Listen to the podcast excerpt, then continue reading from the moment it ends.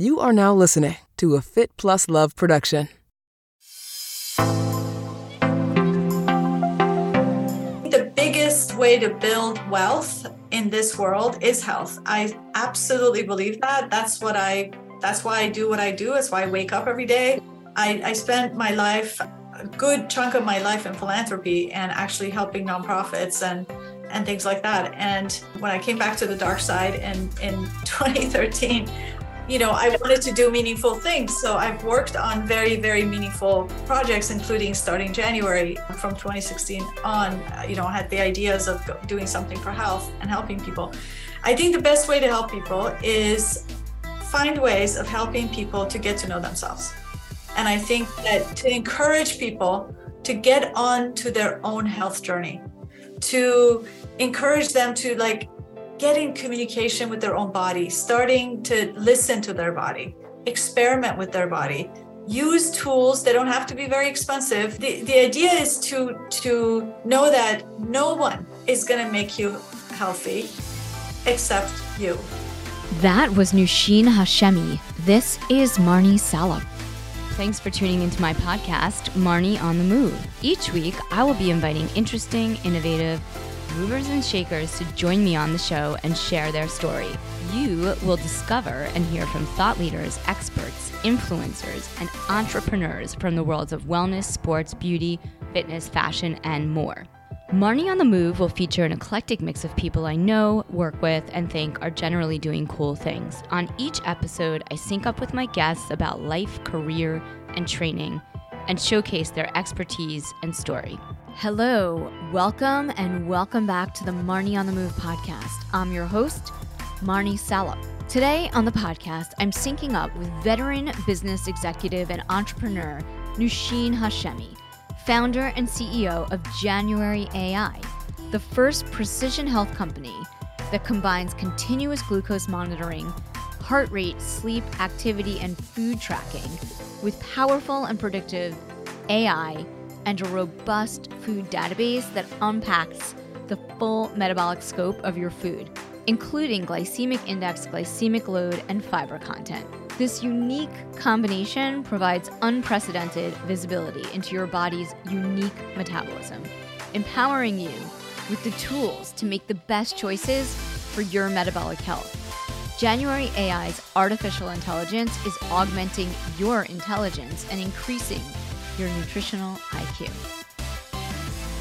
Noosheen and I sync up to talk about where the idea for January AI began, how she met her co founder, Dr. Michael Snyder, who is the director of genomics and personalized medicine at Stanford, and how the app, CGM, and AI all work. We talk about multiomics, which, if you aren't familiar, is a new approach where the data sets of different omic groups are combined during analysis. So, the different omic strategies employed during multi-omics are genome, proteome, transcriptome, epigenome, and microbiome. Noosheen also dials us into the global metabolic health crisis and how January AI is on a mission to help and change this. Of course, I get the inside scoop on Noosheen's health and fitness go tos that fuel her for success. I tried January AI, and the insight and data are incredible and eye opening. Different from other CGMs, you only wear it for 14 days. Then January's powerful AI takes over, and you activate your virtual CGM curve and CGP, which is a continuous glucose prediction. You are essentially creating a dynamic and precise digital twin. Pretty cool, right?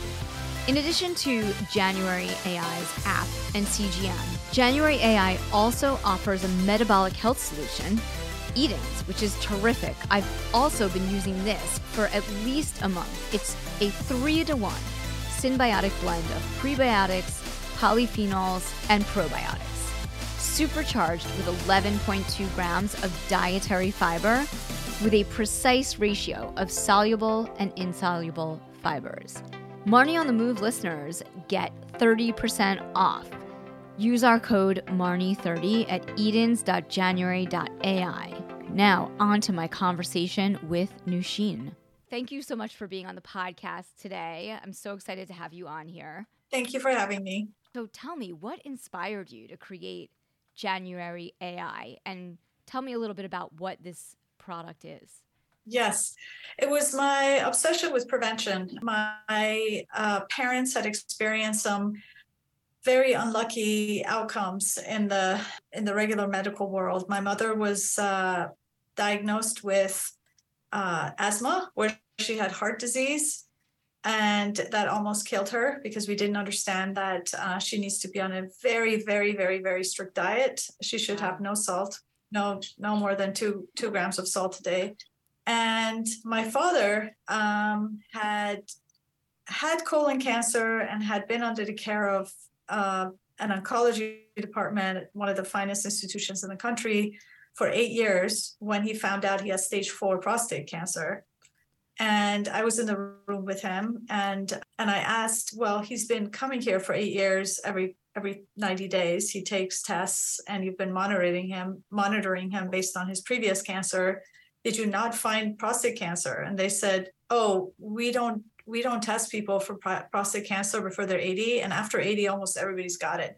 I was so unsatisfied with this answer. It was i thought you know my father had changed his life entirely. He was a raw vegetarian for the last 25 years. That's probably why he hadn't died from colon cancer. And he had uh, you know had he had he kept his previous diet, he put, probably would have died. So he had beaten one cancer. There was no reason why he he would have, you know, he needed to have another cancer uh, when he was taking such good care of himself and he was under the care of the best doctor. So I was very interested in like why why are we so why are so many people going to the hospital and getting sick? Why are so many people misdiagnosed? Why are so many people not screened?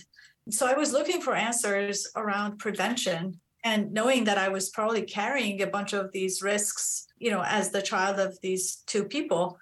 And I came across multiomics, the idea of multiomics. I learned about multiomics way before I learned about Mike Snyder. No, I know the two are inseparable, but but I first came across actually Eric Topol's uh, picture of multiomics. If you if you remember that famous um, famous slide, and it made instant sense to me. This idea that you could not be defined by just your A1C or cholesterol, that there was so much more to know about one's health and that every every kind of omic provided its own insights.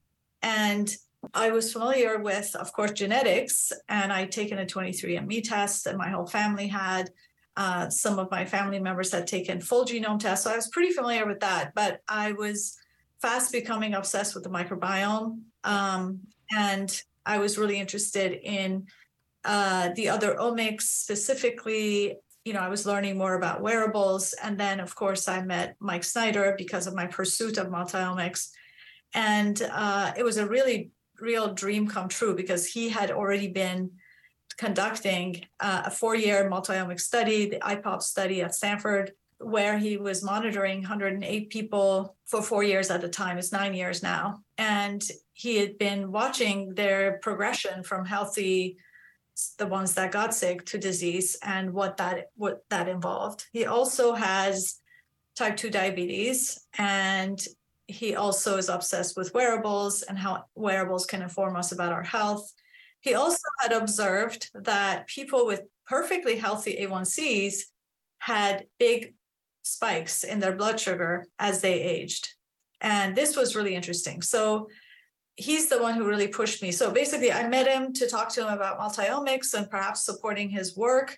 And immediately, we were supposed to meet for 45 minutes. It became an, an hour and a half. And then the second meeting we had, he said, I want you to be my co founder. I believe we can do something for, for people for metabolic health. And there are 88 million people who have prediabetes. Um, most of them don't know it. Of course, that number five years later is 96 million people. That number has grown that much uh, just in five years. And so that's how our journey began. I was interested in prevention. I was interested in multiomics. He has type 2 diabetes. He believed in the power of wearables. I was also interested in AI. I think that was my bent as I was doing my research. I was learning what machine learning can do for health and how it can fill in missing variables and how how little medical research we still do, how little of human health we still understand. Right. And the importance of everyone participating, everyone measuring, everyone contributing to research. So I was I was obsessed with all of these things. And so what happened is I, I went to this conference where they were talking about societal impact of, of machine learning. And there was a there was a session on health. Mm-hmm. There they encouraged us to go to this next conference that was available in two weeks there I met Larry Smarr. Um, before I met Mike Snyder, who has measured everything about himself for a decade or more, I met Larry Smarr, who measures everything about himself. Awesome. His micro, yeah. he's at UC San Diego also. So I first met him, and he was like, "Yes, I diagnosed this before everybody else, and I figured this out before everyone else, and I figured this out, and my doctor didn't notice that." So I first met him, and I was like, it was like love at first sight. It was like, "Oh my god, this is unbelievable!" And then I met Mike Snyder shortly after, and I was like wait, there's a world in which people are tracking themselves and then figuring things out long before their doctors do. And it seemed like a great answer to my pre- prevention quest. And when was that around? It was 2017. I met Larry Smarr in 2016. So it was August of 2016 that I fell onto, summer of 2016 is where I fell onto essentially machine learning and uh, healthcare. Um, and I went to this conference that that that was offered in Southern California. It happens every year. Um, so I, I, went there and I never looked back. And shortly after I met Mike Snyder, and then and yeah, so Mike's like, yeah, let's start a company. I said, well, Mike, I before I met you, I already started this company named January, and I love the name. Can yeah, we just stick with this name? Yeah. yeah. My 16 year old at the time came up with the name because it was about new beginnings and it was about resolutions and new beginnings and you know jan it january is based on the god janus the two do you know the the greek god with the two faces no, one face yeah. yeah so janus has one face forward and one face back so we think of the face back as the cards you've been dealt yeah. your genetics the way you grew up the food you've been fed as a child all your favorites things that are your sort of uh, preconditions and kind of what you're predisposed to. And then we think of of the face forward as you a person of reason deciding how you want to live the rest of your life. Um, and there's this also this element of time. So if you look at our mark january with uh, those little two lines are corner of a calendar so the idea is that you have some time in front of you and you have some cards you've been dealt so, what will you do in the time that is in front of you? What decisions will you make? And how can you make these decisions with as much insight and as much awareness and as much agency as you can? Because that's that's what is missing is agency. People feel like, okay, I'll just go ask the doctor and of course, doctors are very well meaning and they are really trying to help you. But of course, they're not never trained on nutrition. They are not trained to spend time with you to work on prevention. They're the, the incentives are not set up that no, way. And they're just like they have 20 minutes and everything has to be like on your health insurance and they only do what they're told and unfortunately, like they are good in emergency situations, but but I don't think that they have the uh, mindset. I, I'm sure they have the skills, but they're just not mentally in that space where they're preventative. They're more about treating what's in front of them and doing their due diligence. I I find that very frustrating. Yeah, I think there's this notion. I mean, certainly they don't have time, that's right. for sure. The way things are set up, they don't really have time. But there's also this notion that people can't keep too many things in their head. I think there's some of it I find I'm afraid very negative. Um, I can't I don't have any other way of it's very defeating. It's kind of like people won't change. People can't keep too many things in their heads. Yeah. So I'm not going to tell them to lower their cholesterol and their A1C. I'm just going to tell them the one that's worse. And once yeah. they make progress on that, I'll tell them the next thing. Yeah. And there's also these kind of very generic um, solutions you know just go drop 25 pounds and go you know so there's very little faith I think in in the patient being able to make changes. Mm-hmm. Uh, yet we are given these really large goals that are overwhelming and um, insurmountable. If yeah. people do lose 25 pounds, they probably gain it back fairly soon. Yeah, it's so, not so easy. Like it's you know I think that people need a little bit more help than just being right. Like that's what we're saying. It's like we can tell you all the things in the world, but we need to show you how like give you small incremental steps to get exactly. there exactly yeah exactly and one and one you know one size fits no one yeah. you know that's that's the problem it's yeah. you know you may spike on chardonnay i may not spike on chardonnay or you may spike on one glass of chardonnay i may not spike on three glasses of chardonnay i've seen this all over you know, in the last five six years that i've been studying this since 2017 um, i've seen yeah. people I've had put lots of people on CGMs and I've seen lots of different results for the same foods, for the same, you know, level of activity. Um, it's just not, it's, uh, you know, we're, we're really trivializing um, when we just tell someone, just go lose 25 pounds. Right. It, so how does January AI work and what is it exactly? So January AI is a is a company that has two products. One is an app and one is a supplement. Uh, the app uh, pulls, so they're created, co created for t- total cardiometabolic health and, and immunity. The app uh, pulls data from uh, continuous glucose monitors and heart rate monitors, such as Apple Watch or Fitbit, um, soon Oura.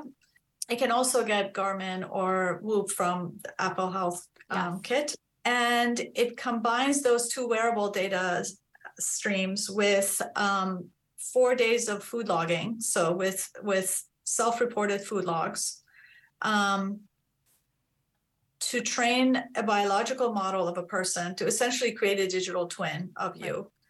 And then uh, once that's created we're able to tell you um, how that twin or you may react to any food in our 32 million strong food atlas right. without you having to eat that food.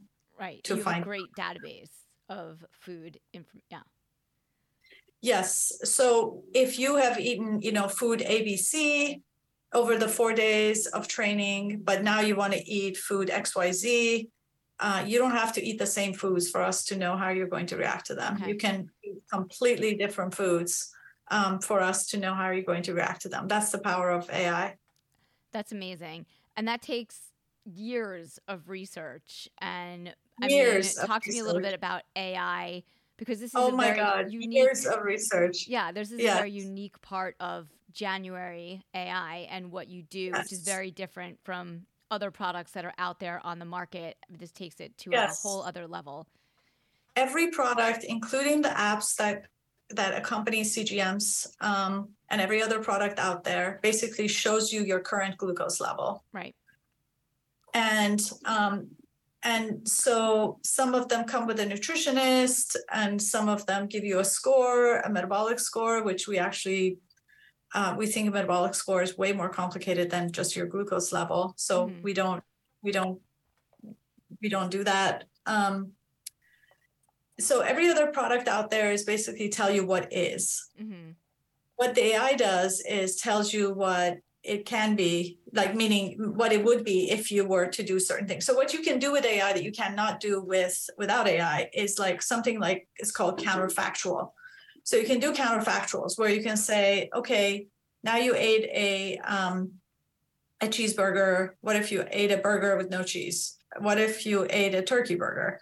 What if you ate burger with fries? What if you ate burger, fries, and a shake? Now you took out the shake. What if you ate half of the burger? What if you had the burger without buns? Like you can compare these things mm-hmm. uh, without actually eating all these scenarios. You can uh, also do things like here's your burger and 10 minute of walk. What would have happened if you had walked 25 minutes? Right. What kind of curve would you have had? Or here's your burger without a walk here's your burger with a walk um, so these are the things that ai can do that um, you know counterfactuals that that the regular show and tell cannot do. I want to know why everyone needs to be part of January AI. Why is it so important that we're looking at our glucose as one of the things that we do every day? The number one reason why I think everyone needs to throw on a CGM and get onto January AI is that it is a fantastic experiential educational tool. You can actually experiment your way to what works for you and what doesn't work for you. It gets you away from generic nutritionists or life coach kind of suggestions eat oatmeal for your cholesterol. Don't eat, eat, oatmeal for your cholesterol. You can now experiment and say if i had oatmeal and put a bunch of brown sugar and dried fruit on it what would happen? What if i put don't put those things on and put nut butter on it and i put like some blueberries on the side what would happen? So it is a very very outstanding experiential tool because a lot of times right now people do a diagnostic and they tell you something. You go to right. Let's say Zoe and you do Zoe for 6 months and says, "Here are your 10 great foods." You do Inside Tracker, which is a great product. They'll tell you, "Here are your superfoods." Okay, great. But how will I live day to day? Like I'm at Starbucks right now. What should I do? Like what's my decision at Starbucks? Right. And January is answers that question. You're standing in Starbucks and you want to know should I eat this or not? And I think you want to know, you know, I've been having this almond croissant every day with my coffee. Should I continue to have this almond croissant? You can look up um, how you're going to react to the half of almond croissant and maybe one hard boiled egg, or maybe a different almond. If almonds is what you want, maybe you want to have a different almond pastry or something less. Um, so I think the number one reason it's experiential it's about learning about yourself taking charge of your health, becoming aware, and really dialing that body. Right. Um, and making smarter decisions about what you eat, right? Because absolutely, you want absolutely keep your glucose at a certain like everyone's glucose numbers are different for it's individual, but right. you know, and and your app will establish a baseline so that you have right. education. Yeah. Absolutely. So the question is do you want to use your body as the lab or do you want to use the twin, your digital twin as a lab? Which right. one do you want to use? And um, I know that I know that answer because I know some of the athletes and some of the optimizers, they will not put certain things to their body at all. They're like, no way, I'm not touching that. Yeah. Um, which I think is really smart. Some things they just know are not good for them. But yeah. you know, most people don't know that like white rice is almost like brown rice is almost as bad as white rice. It literally is. Mm-hmm. Like if you're going to eat your rice, you really want to have that white rice, just have that one spoon of rice, but right. just maybe have less of it. Yeah. But don't think it's brown rice. I'm going to have a full plate of it because it is not any better for yeah. you. Yeah. I think it's an incredible tool. Now, what are the things you can do with it? You can, uh, we talked about how you can look things up before eating them. Yeah. You can do that at the grocery store. And after four days of training, no sensor. Walk around in the grocery store and look up, just label, just scan their barcode yep. and just go to town and see this drink versus this drink, this cereal versus that cereal, this bread versus that bread, whatever you want. Um, you can also do that with recipes. You want to cook for your family over the weekend. You want to cook for a race, uh, you know, your training period, whatever. You want to look things. We have two million recipes uh, with your your personalized glycemic curve for you. Yeah. And so you you can see, you know, I want to have pancakes. I'm dying to have pancakes. Like, yeah. what pancakes should I have that aren't going to spike me as much? Yeah. Um. So personally, I rather fast a lot and have like one pancake with rice flour. yeah. I think and just indulge, and then I'll schedule it so I can go walk right after it, like immediately. I wouldn't just eat and like sit in my chair. But you can make all those mindful right. uh, food choices by doing that. But it, but it does way more than just give you just increase your food IQ. Right. It also tells you how long you're fasting versus how long you're eating. It's a really critical thing. The app kept asking me when I was going to eat breakfast. I'm like, I don't eat breakfast. Yes. I'm not intentionally fasting, I should say. It's just that I start my day, I drink coffee. I do put creamer in my coffee, so I know that I'm already starting my blood sugar to move. And then I'm just like here working, you know, and then finally around 11, I'm eating, and it's lunchtime though for most people. That's great. Yeah. That's really smart. Unless I have to work out. Yeah. Yeah, we have, um, we're able to tell how long you're fasting and Yeah. how long you're eating Yeah. without you actually starting a fast like you do on Zero Yeah. and Simple, things like that. You don't have to actually start and end a fast. We just Yeah. track it for you. Where then you can see how you want to sort of progress and increase your fasting period because we know intermittent fasting is so good for improving insulin sensitivity. Yeah. So we know that it's really, really good for you. So we try to encourage fasting. The other thing we do is we track your last meal sleep gap. So track how long between your last meal and sleep. Like last night, um, I was in San Francisco for JP Morgan and I ate dinner actually at five Oh in between things, between two meetings. I um I ate at five and I slept at nine forty. So I actually had four hours. So by the time I finished my meal, it was about five forty. So I had about four hours. So that was great. You can sleep well. Your resting heart rate comes down earlier in the night, but it's a number that a lot of people are interested in right now. They're interested in sleep. So we give you last meal sleep gap. So we're super excited about that. That's great. We also we also tell you how much fiber you're eating, which is fiber is critical for keeping your blood sugar balanced. Yeah. Um, so we tell you how much fiber is in your system and how much you in your diet and how much more you need to have. And we encourage you to have more fiber.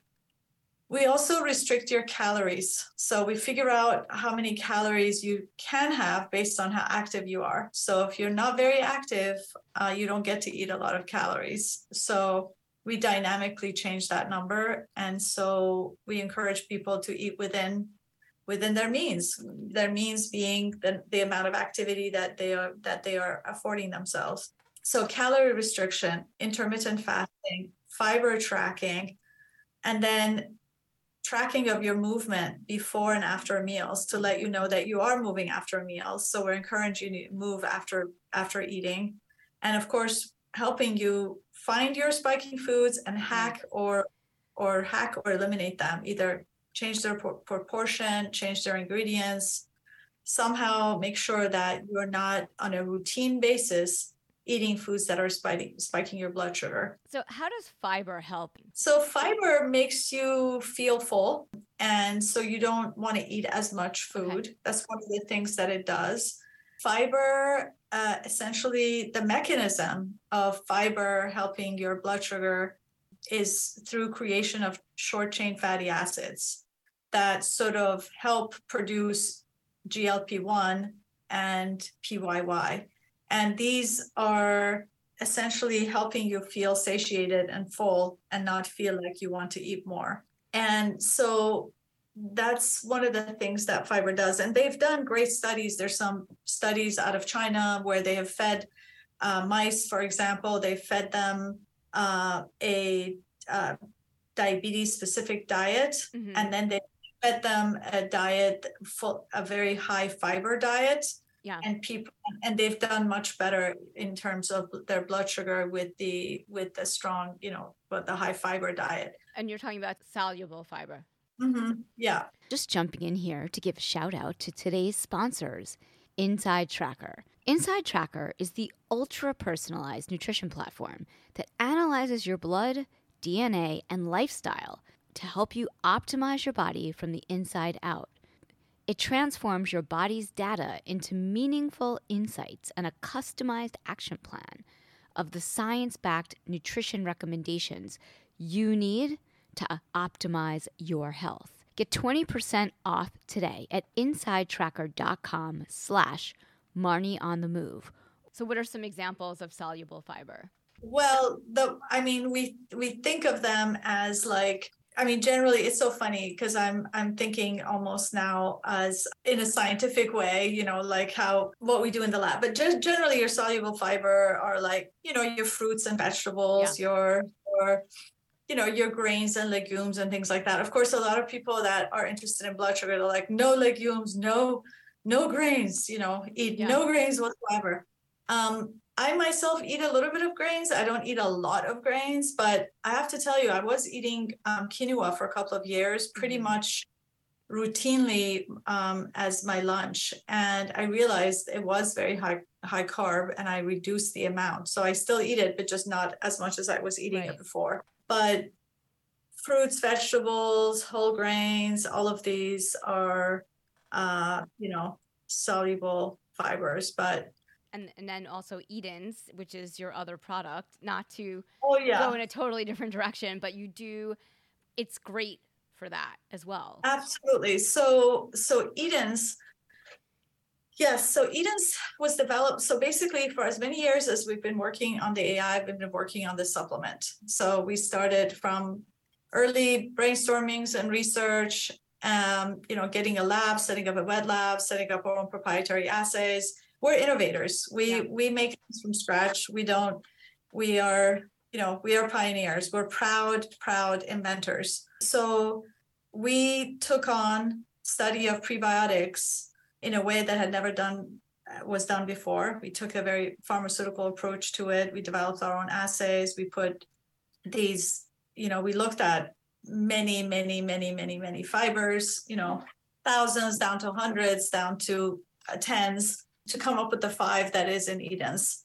And we put them, you know, through our own tests and our own, our own, our own things. We then we've also added probiotics and and polyphenols uh, to this. So yes, so basically the problem with fiber is that people just don't get enough. So I think that's that's the issue. So our ancestral diets, you know, ancestral our ancestors were eating way more fiber than we are today. They are eating, you know, 100, 100 to 150 grams of fiber a day because they would. I personally have been to Botswana and saw people pull out tubers from the ground and eat them. Yeah. Uh, you know, peel it and eat it. I mean, that's just complete fiber. Yeah. and the average American is probably getting less than 10 grams a day. Uh, yeah. Uh, so because it's 85% really like of broccoli or something, you know, it's like how you would have to eat a lot of that all day long. And you have to eat yeah. a lot of that. Yeah. And people who are eating a lot of packaged foods, the packaged foods are made to be delicious and go right down and make you feel good. And they're very, they're meant to be cheap and addictive. And you know, fiber, you know, doesn't improve its taste. If they added a ton of fiber to your Cheez-Its, you probably yeah. would would notice. But 95% of Americans are not getting enough fiber. So how do we get them to eat more fiber? Well, they for one thing, they need to eat less packaged foods. They need to eat more whole foods and they need to cook more and eat more you know foods that they can track themselves so that they can see okay i'm eating this now and i'm you know and tracking their fiber is critically important. And also to the extent that they cannot meet their you know for women it's recommended 21 25 grams of fiber a day. Mm-hmm. and for men 30 to 38 grams of fiber a day. So to the extent that people are not getting that much fiber uh, they need to supplement. And so I personally eat a very high fiber diet and I take Edens. I've been taking Edens for three years, two two years. I've been taking some form of fibers for five years since I started my work, and I have yet to get COVID. I still have not gotten COVID, and I don't get sick. The sickest I've gotten recently, I had a um, gastroenteritis for 24 hours. Yeah, after I went to the health conference in Vegas, I came back with that. Um, and that was a very unpleasant 24 hours but yeah. um, but i don't normally don't get don't get sick. That's great. So yeah do you it's take really vitamin d also or do you i do. You do right? i do.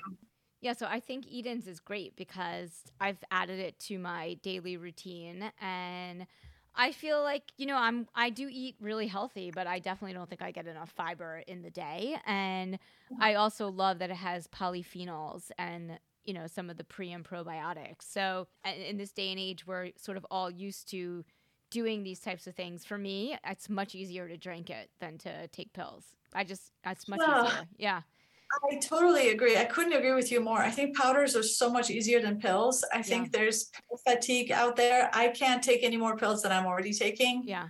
And I I really appreciate just throwing. I actually throw in a couple of other things into my water. Um, I throw in, uh, I, I had an acupuncturist a couple of years ago, and he gave me a uh, liver detox and a uh, kidney detox. It's these, you know, Chinese medicine, yeah. these kind of brown powders. So you put a tiny bit. So I put Edens and I put a little bit of the liver detox and a little bit of the other one. And water, drink it. Half an hour later, you can eat, and you know it's great. And yeah. usually you're, you're full. I mean, it's if you're fasting, it's a great way to to keep fasting because you feel full. But um, yeah, I think I'm super excited about Edens. We're getting really, really good marks. Um, people love the flavor. Yeah, it's um, great. Um, it's really easy to drink. I mean, all the years of work that's gone into it's um, it, it it pays off. We're very happy and it's doing very well.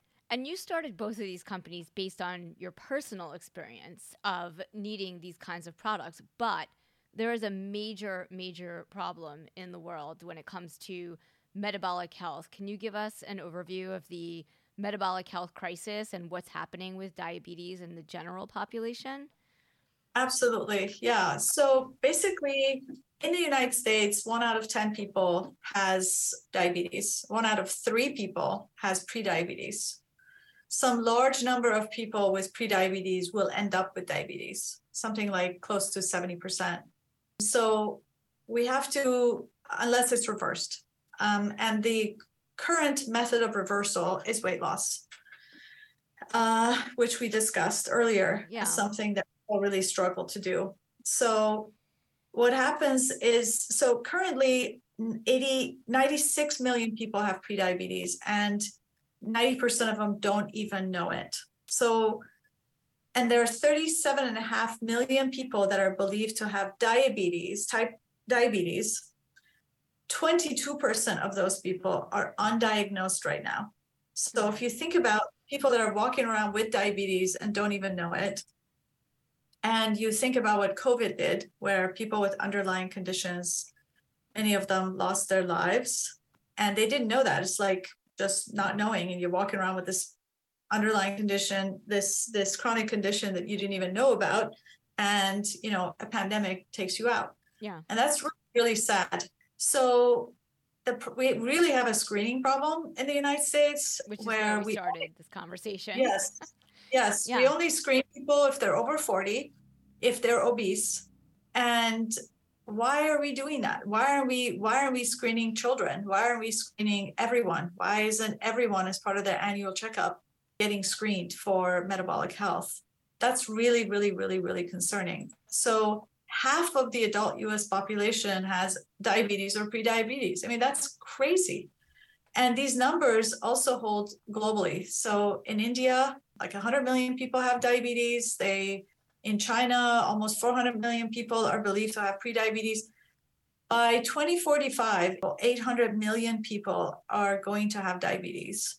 And imagine three times that prediabetes. So imagine 800 million with diabetes, another 2.4 billion people with diabetes. So you have 3.2 billion people out of, I don't know, eight or nine billion people that are going to have diabetes or prediabetes. So it is really a global problem, and obesity is rising in every country. And so we really have a problem. So, what happens if you have excess blood sugar? You said, what happens to you if yeah, there's if too much? Spiking. Yeah. Yeah, if you are spiking. So, basically, the way your body's supposed to work is you work out, you do something, or you're thinking, you you you need glucose to you need right. essentially energy for your body, and or you eat something, you you give it some energy. You're supposed to have enough insulin to essentially come up and meet this glucose. Insulin is the mechanism; it's a hormone that lets your cells open up and take up the glucose if you don't have enough insulin, if you don't produce it, like a person with type 1 diabetes, or a person with type 2 who was producing it at some point, but either is producing it too slowly or not in adequate amounts because they just aren't, or because their pancreas is now damaged and it just can't produce insulin at adequate amounts. You have this in excessive insulin uh, glucose sitting in your bloodstream. And when you have that, it can, you know, when you have basically extra blood sugar sitting around, it can cause multiple organ damage. So, for example, you can have problems with your eyesight, You can end up with diabetic nephrop- nephropathy, which is like kidney disease. You can end up with nerve damage. You can end up with uh, plaque in your heart and end up with uh, heart disease. So you can end up essentially with nerve damage, uh, kidney disease, or heart disease. Those are the three. And when you end up with nerve damage, you may lose your eyesight, basically. Uh, it's one of the consequences. So when you have high blood sugar, you injure your nerves throughout your body. So that's like you damage nerves in your legs and feet. That's what leads to foot ulcers and potential amputations. That's kind of what happens. In for kidneys, uh, diabetic uh, di- diabetes, kidney disease basically is the number one reason of kidney failures. Mm-hmm. Almost a third of people with diabetes develop uh, nephropathy, unfortunately. And then, you know, high blood pressure increases kind of, if you have high blood pressure as well, it increases the, the force of blood in your arteries and can, ca- you know, essentially damage artery walls. Right. So if you have, usually if people have metabolic syndrome, which is, you know, those five, you know, cluster of conditions, high blood sugar, high cholesterol, high blood pressure, mm-hmm. high BMI, and high waist to hip ratio. If you have three of these five, you have metabolic syndrome. If you have metabolic syndrome, it can lead to diabetes or heart disease. If you have those, it can lead to the other diseases that I just mentioned, like nerve mm-hmm. damage, like your kidney disease, etc. So unfortunately, it's not like, oh, I'll just get diabetes, I'll just manage that by eating. No, unfortunately, if you don't manage that well, it leads to other diseases. Yeah. And also, some of the drugs are at fault here because statins increase your chances of diabetes, for example. So you're kind of and they're given for people who have high up. cholesterol statins typically. Yes. So exactly. So you try to solve one thing, you break another thing. Yeah. So what you really want to do is you don't want to go, you don't want to enter this zone where you're going to have these comorbidities, yeah, uh, these various diseases, and it can start as simply with dysregulation of your blood glucose. Yeah. So you don't want, you know, that's one of the things that can cause um, all of, you know, a lot of damage in in your body. By no means you should try to keep your blood glucose flat. That's one of the mis- misunderstandings that, oh, I should just have like one line blood sugar. Not at all. Not at all. Metabolically, if you're metabolically healthy, it means that you can go from fast to fed very efficiently, mm-hmm. that your your body can actually have high glucose and then deal with that high glucose and your glucose drops very rapidly. Similarly to like your heart rate, right? Like if you do a high yeah. heart rate cardio workout and then you rest, the fluctuation yes. and time between the two things can even out. It's good. Yeah. Okay. Yes, it's good. It's good. So what you don't want to have is you don't want to have a very large area under the curve. Right. This this okay. glucose curve. You don't want your glucose to go up and then like not come down. Right. Which will happen if you have excessive glucose. And I have earlier days when I started the stuff I was eating five years ago.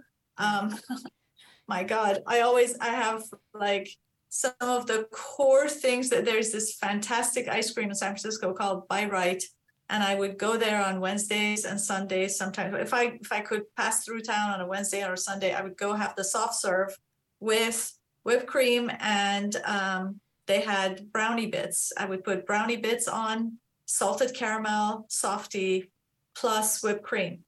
And once I put my my first few CGMs on, um, I had one of these. I took a bowl. I swear to God, I, I had a meeting with the design firm on the way back. I was close to Bi-Rite, and I said to my coworkers, "Let's just go grab Bi-Rite because it's really good."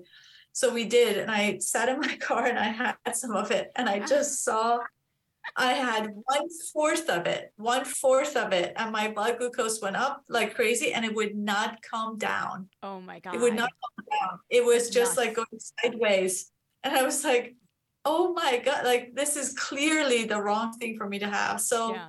um, I, I think I had it more after that, and I've never had it since. I think that the invention of vegan ice cream for me has been the downfall of my health in the last like year because just because it's vegan doesn't mean it's healthy, but I just I, I am obsessed with Van Leeuwen and they make well, forget about their oat. I'm like, do not I cannot get the I don't even know what oat milk is. It's like poison. So uh, like but now they're doing everything with oat milk, so I'm having it a lot less.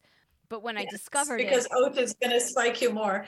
The thing is, the dangerous, the dangerous thing about vegan, uh, like the, sorry, not vegan. The dangerous thing about well, vegan ice cream is that a lot of things are made with coconut. So indeed, you don't spike, but yeah. you gain fat. Just you get it's just too too much fat. It's just like bad you will gain, bad. Just eat the regular yeah. ice cream and whatever. if yes, you can, exactly. if you can.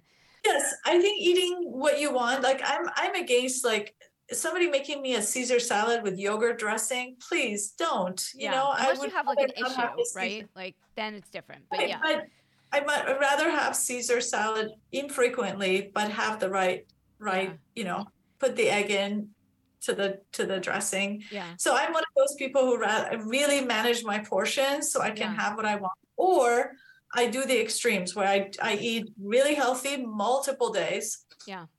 In a row, and then I'll have a cookie, or yeah. I'll have a cake, or I'll eat a pancake, or you know, I'll eat whatever I want. Um, and then I'll go back to where I was. Yeah. So I feel like, you know, you and I were at a tremendous advantage because we have access to these kinds of things. But how can we talk to the rest of the world and provide education to help people that maybe can't wear a CGM, they can't afford it, or and I know there are ways.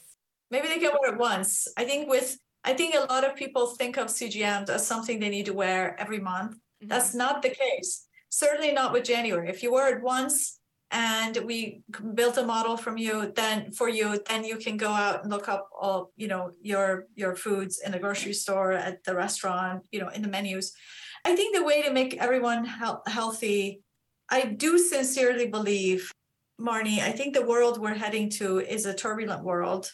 We're going to have 10 billion people by 2050. We're going to have hundreds of millions of climate refugees. There's not going to be seafood in the ocean. I mean, we're going to have a lot of issues. There's going to be water. Water is going to be really, you know, fresh water is going to be in, in eh, scarce. I think the biggest way to build wealth in this world is health. I absolutely believe that. That's what I. That's why I do what I do. That's why I wake up every day. I, I spent my life, um, you know, a good chunk of my life in philanthropy and actually helping nonprofits and um, and things like that. And um, when I came back to the dark side in in 2013, um, yeah, you know, I wanted to do meaningful things. So I've worked on very very meaningful projects, including starting January from 2016 on. You know, I had the ideas of doing something for health and helping people. I think the best way to help people is. I think the best way is for to find ways of helping people to get to know themselves yeah. And I think that to encourage people to get on to their own health journey, to encourage them to like get in communication with their own body, starting to listen to their body, experiment with their body, use tools. They don't have to be very expensive. You know, a GWAS test costs $99, a CGM costs $60. Oh, it does? I didn't realize that. Okay. A CGM costs sixty dollars. A January one month of January costs two hundred eighty eight dollars. It comes with one CGM and then you can use your you can use your app the the idea is to to know that no one is going to make you healthy except you. Yeah, no one. not the doctor. the yep. not the doctor not your spouse not your significant other not not anyone not your coach not i mean everyone is well meaning everyone's trying to help you but they know a little bit about you and they have visibility and control over a tiny bit of your life Right. Um, but you are the one who has control over your entire life. You are in the seat, you are in the power seat. And the first thing you can do is acknowledge that power and just know that you have it. Know, give that agency back to yourself. Know that you are the one who's going to make all the difference in the world. Set that intention. I really do believe in, you know, in journaling. I do the five minute journal. It's you great. Do. Set yeah, I do. Set the intention for the day. Decide you're going to vote for you. You're going to, when you're faced with these decisions, this way or that way, that you're going to pick your health.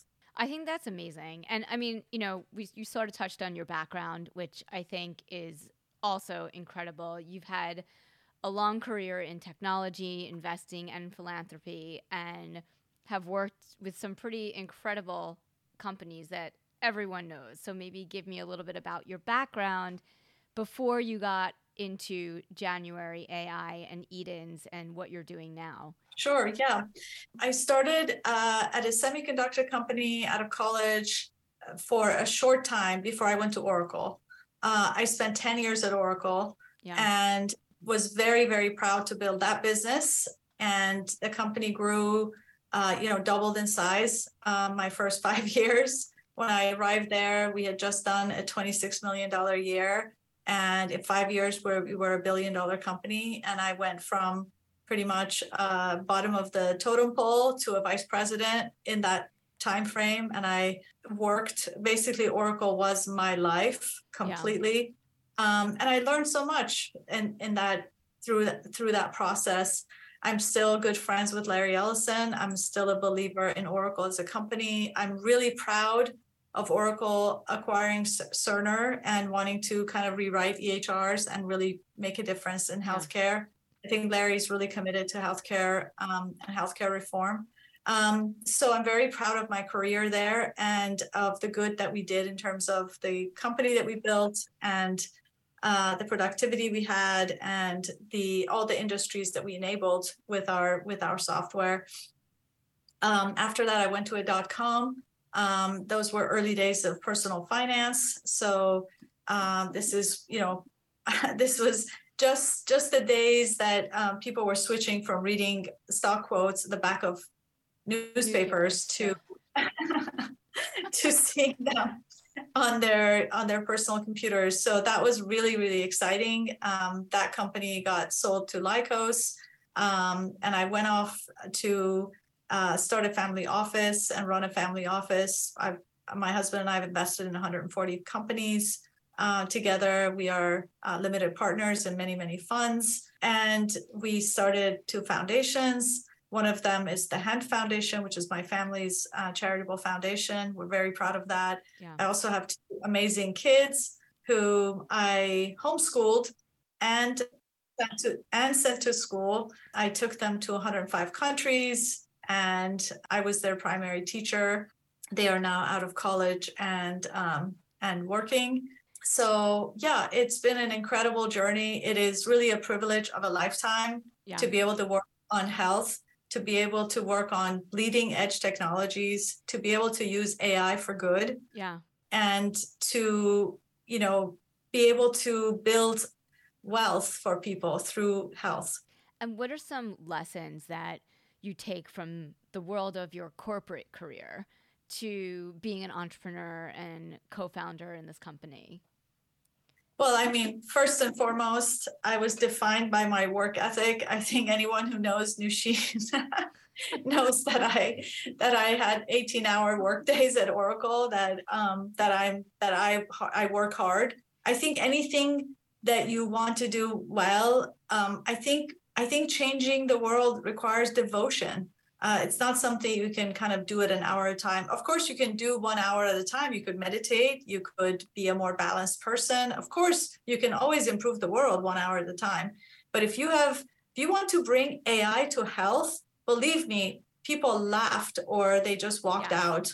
I, I interviewed so many people in 2016 and 2017 who said, uh, AI in health. They couldn't even like they were like there was no precedence for it. There was like big data. There was like there was data science, but there was no certainly no one has applied AI to like the human, the the the body, the what I call personal science. Mm-hmm. And so uh, to do things like that that are extraordinary, that are pioneering, that are revolutionary, you need devotion. You need vision. You need devotion you need to stick with it. You need grit.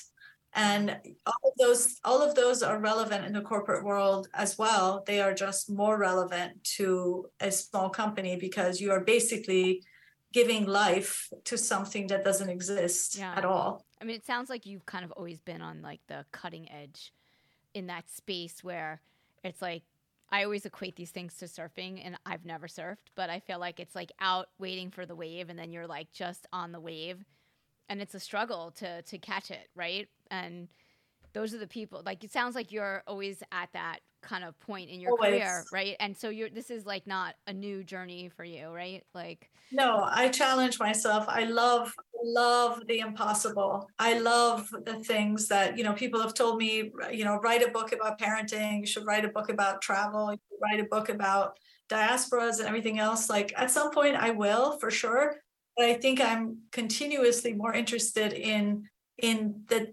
journey and discovery and figuring out what I can do and how I can have impact than to like pause and yet at least at least so far but i will i i think that that time will come you're, right now you're in the doing, then you can be in the teaching. yes Obviously, you're in the health and AI business. So where do you see it going? Like five years from now, like it's amazing. I'm a fan. So oh my yes. god Yeah. i think we are just at the very Yeah. very early innings so i think what's going to happen is a i think there are going to be more wearables i think more people are going to wear more wearables Yes. I think we're going to have continuous data, which is going to help us to, you know, pick up essentially a have log- longitudinal data on people. Once somebody is worn, you know, Fitbit for 15 years, you know a lot about their heart rate. So lots more wearables. I think they're going to become smaller. They're going to become lighter and more ergonomic. I mean, this Oura ring is four Yeah. grams, so it's um it's really easy to wear. You can, you know, it's it's titanium. You can sleep with it very easily without disturbance.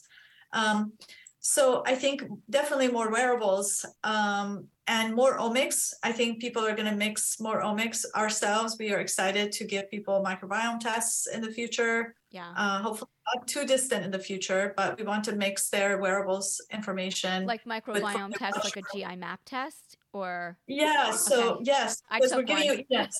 yeah, so we want to give you a microbiome test before you take Edens, and Yeah. then give you give you Edens, and then give it to you again to see how it changed, uh, how your microbiome changed, and then over time, with the combination of data that we're getting from January AI side, Mhm. plus your microbiome test, we should be able to over time slowly change your your Eden's formula to actually have a more personalized formula for you.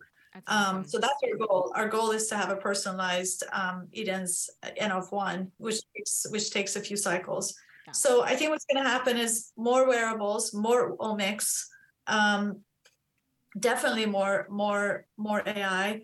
I think we're going to see. Uh, you know, we need to crack open the healthcare system. Yeah. It's too opaque.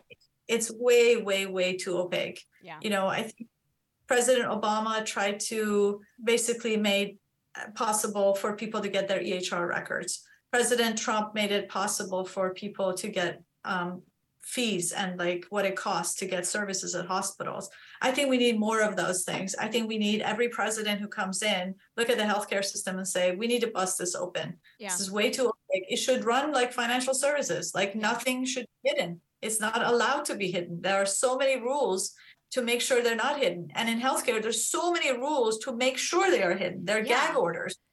This They're gag so orders. Yeah, I never heard someone say that, but it's like so true. Like you don't even know, like as a as oh, someone you in charge of your own health, like what you are You're eligible not for or supposed not. to publish. Yes, there are gag orders around what payers pay for certain things that providers provide. And it's just insane. So Yeah. I think what we're going to see a little bit more sunlight on some of those things Yeah. um, in the future. I think we're going to see uh, things we have taken for granted as like the Epic EHR be challenged by people like Oracle, who will rewrite Cerner and will try to make it more interoperable with other systems that Okay. will try to. So I think what's going to happen is the best and the brightest will come to health and they will transform it. It will just take decades. And when you're not busy working, how do you stay healthy and fit? I'm taking so I work out with a trainer. I do strength training two times a week. Awesome. I sauna. Uh, unfortunately, not enough, but I sauna. I just made a commitment to my team at January that I'm going to sauna three times a week. So I think I can do that. I can do that by doing it on specific days and putting it into my schedule. So I'm going to do it Tuesday, Thursdays, and Saturdays and make sure I stick with it. I also have been taking some tennis lessons what, sporadically, uh, and I intend to play tennis daily I hope in the next six months, I hope to make it something that I can do every day. I have some amazing role models like Larry Ellison, who plays tennis every single day. Yeah. And I love, I'm inspired by that. I want to be able to do that.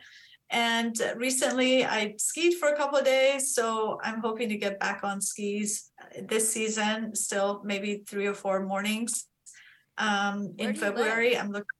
Uh. I live in uh, the San Francisco Bay Area. Okay. But I can, can get myself to snow. Oh my God, that's so awesome. Yes. Where do you live? In New York. So there's nothing in here York. except shopping. I can get That's to the nearest true. store. No, I'm kidding. I feel like that though. You know, I, I always like I've lived here my whole life. So I feel like, you know, I'm in Battery Park and it's great. Like I go out oh, on the yeah. West Side Highway and I run and I ride my bike and I do all kinds of stuff. Oh, but that's lovely. You know, it's it's yes. I'm always so jealous of people that live places where they can actually like go outside and go somewhere like on the ocean or along in the mountains or whatever. But yes. this is my California is yeah, beautiful. It is. That's for, that's for sure. And you pay the weather tax over here, although now we're having storms. so, I know. Yes. But New York City yeah. is my absolute most favorite place on earth. Really? Do you get yes. to come here often? Uh, not now, but I I used to go to New York uh, for work. Like one, I would go on a red eye, like from Oracle. Like I would go uh, on a red eye. I would be at my office on Third Avenue, and then um, work all day and just take a flight back the next day. Never actually sleep in a bed for years. First time I ever saw New York um, was what, when I went to Stanford Business School, like for for for my master's, and I, I they took us to New York City and did all. It's the first time I was not in an Oracle office yeah. when I went to New York, and I yeah. just love New York City. Um, but I love New York. One of my favorite addresses is Council on Foreign Relations on 68th um, because you can go there for, you know, as they say jo- jokingly, for breakfast, lunch, and dinner. There's always something going on, something phenomenal, and something very intellectual and very invigorating. So um, I I love policy. I love debate. I love so um, I'm very very pleased to be a member of Council on Foreign Relations and have that home in New York when I visit. Are you uh, are you going to be speaking on any panels or doing talks? Uh, I do. I was on a panel at Health Conference recently okay. um, in in in Las Vegas, and I hope to do more panels. We've been really heads down. We were yeah. very non-marketing company for the first three years we were in stealth completely and we've marketed very very little um, since we came back. So we're just going out with our v2 and are going to be uh, marketing and getting out there more. Um, but yes first things first we, we thought science should come first. Yeah no that's the most important thing because if you have a good product then the marketing is a lot better Yes, indeed. Um, this has been indeed. so awesome. Thank you so much for Noosheen for being on the podcast. I'm so grateful.